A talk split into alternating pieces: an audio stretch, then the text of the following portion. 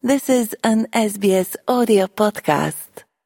SBS acknowledges the traditional custodians of country and their connections and continuous care for the skies, lands and waterways across Australia.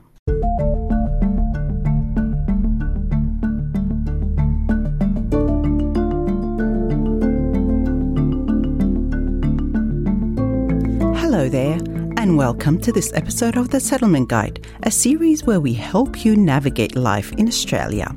Whether you arrived today, have been living here for years, whether you were born in Australia, or planning to move here shortly, this series is for you. My name is Rosa Germian, and today we will explore the processes involved in finding a rental property in Australia. Right now, fewer than 50,000 rental properties are available across the country. 2 years ago, that number was almost double.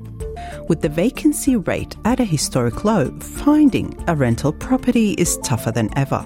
In this episode, we help you understand the process to improve your chances of securing a rental. But with people coming in from overseas, there's a couple of extra barriers there. There's a whole bunch of information that a real estate agent generally requires, whether it's proof of income, employment, etc. But one of the most important ones is rental history. So if you've newly arrived in the country, you definitely won't have that from a local sense. So let's get started. Right now, fewer than 50,000 rental properties are available across the country. 2 years ago, that number was almost double. With the vacancy rate at a historic low, finding a rental property is tougher than ever. In this episode, we help you understand the process to improve your chances of securing a rental. Searching for a rental property in this difficult market should be taken as seriously as if it was a job interview. That's the advice from Greg Bader, CEO at Australia's largest rental portal, rent.com.au. He understands the challenges to finding a property. Some agents and landlords prefer not to have young people, some preference families. But with people coming in from overseas, there's a couple of extra barriers there. There's a whole bunch of information that a real estate agent generally requires, whether it's proof of income, employment, etc. But one of the most important ones is rental history. So if you've newly arrived in the country, you definitely won't have that from a local sense. So that adds, I guess, an extra layer of complication. Typically, rental properties are unfurnished and require a one-year lease, which can often be extended. Most properties are advertised on rental sites such as realestate.com.au, domain.com.au and rent.com.au, along with the time to inspect the property and the weekly rental price. It's important to keep in mind that inspection times are usually 10 to 15 minutes long and are more crowded on weekends than during the week. There are more than 800,000 real estate agents across Australia. However, the application process is inconsistent, Mr. Bader explains. We don't have uniform rules or legislation across the entire country, but typically you're going to need some photo ID, passport, driver's license, etc., proof of employment and income, maybe Australian bank account showing you've got some money in there that can cover the costs, letter of reference from previous landlords, and renting history is a big one, character references. So they're the normal things that are required. The agent reviews every applicant's documentation, so it's a good idea to have yours ready. If you don't have evidence of rental history, there are other options that an agent will consider. Nick is a tradesman and small business owner from Melbourne. He emailed his local agent with a letter of introduction explaining his situation. After being an owner for over 20 years and then entering the rental market, it was very difficult because I didn't have any references that real estate agents needed. I proved to them I was viable by just giving them financial and making them understand that I needed to rent after a long period of time and convincing them that I was a worthwhile risk. Because Nick runs his own business, he was able to provide tax returns as proof of income. Mr. Bader says contacting agents directly in this way can be the key to securing a property. I'd encourage people, if they've narrowed down an area that they want to live in, contacting the local real estate agents, going and visiting an agency midweek during an inspection. There is really no time to introduce yourself and build a relationship. So going there midweek, speaking to the person and taking that opportunity to explain what you're looking for, a little bit about yourself, you're excited, all those sort of things can really help. If you do apply online, rental websites and agents will provide application tools that store your information for future applications.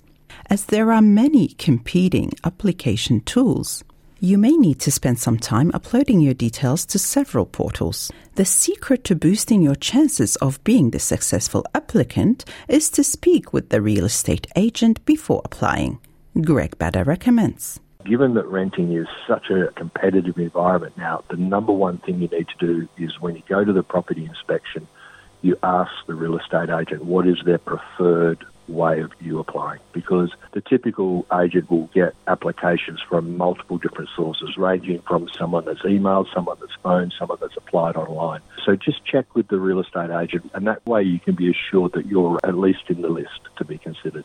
Small business owner Nick found his next rental property without going online. After his circumstances changed, Nick spoke directly with his agent about his need to move to a larger property. The brilliant part was that the owner had another property that suited me and I was able to move to that one. So that was a really, really positive situation for me. Didn't really think of it at the time as being something that was possible, but it was a question I asked and that question was a really good one. Nick's current rental property was never advertised because it became available just as he approached the agent. Greg Bader agrees that there are alternatives to searching the major rental portals. If you start looking at some of the other more common social media sites, there are properties for rent on there. Just be really careful about fraud and scams. So don't agree to something over the phone and wire people money without making sure there's actually a property there, making sure they're actually the owner or the agent. Mr. Bader also suggests once you decide which area you want to live in, it's useful to connect with your community and make use of your networks. Now, whether those be communities of people from same country of origin, same religion, same sporting club, tap into those communities and they'll have contacts. And what we actually find is a lot of real estate agents in specific suburbs actually cater for newly arrived people. And so things like language barrier, etc., can dissipate. Bijan Rahimi is the head of rentals at Love and Co Real Estate in Melbourne's north. Mr. Rahimi says he works closely with his local Farsi-speaking community to bridge the language and cultural barriers and help people find housing. There was a lot of people coming from overseas to this northern corridor. I started talking to a few of them, trying to help them out, and from that it led to word of mouth, and I started putting up posts on Facebook and social media. And so there's these communities that are all Persian set up. They're all written in Farsi, and people who are newly arriving, they're posting things about what they're looking for. Community outreach services such as Adult Multicultural Education Services, or AMES, also connect Mr. Rahimi with new arrivals looking for housing. I get a phone call just about every couple of days from someone new. It helps when you know their background and can speak the language, because putting them into a property and then explaining how things are done here and what their obligations are and making sure they also are looked after, it just makes the whole tenancy so smooth. In fact, I'm always looking for people like that because I know as soon as I put them in a property, I'm not going to have a problem. Rental resources such as rent.com.au provide all you need to know about renting, including application tips and expectations such as paying bond once you secure a property. Thank you for listening to this episode of The Settlement Guide, written and produced by Melissa Compagnoni, hosted and edited by me, Rosa Germian. Until next time.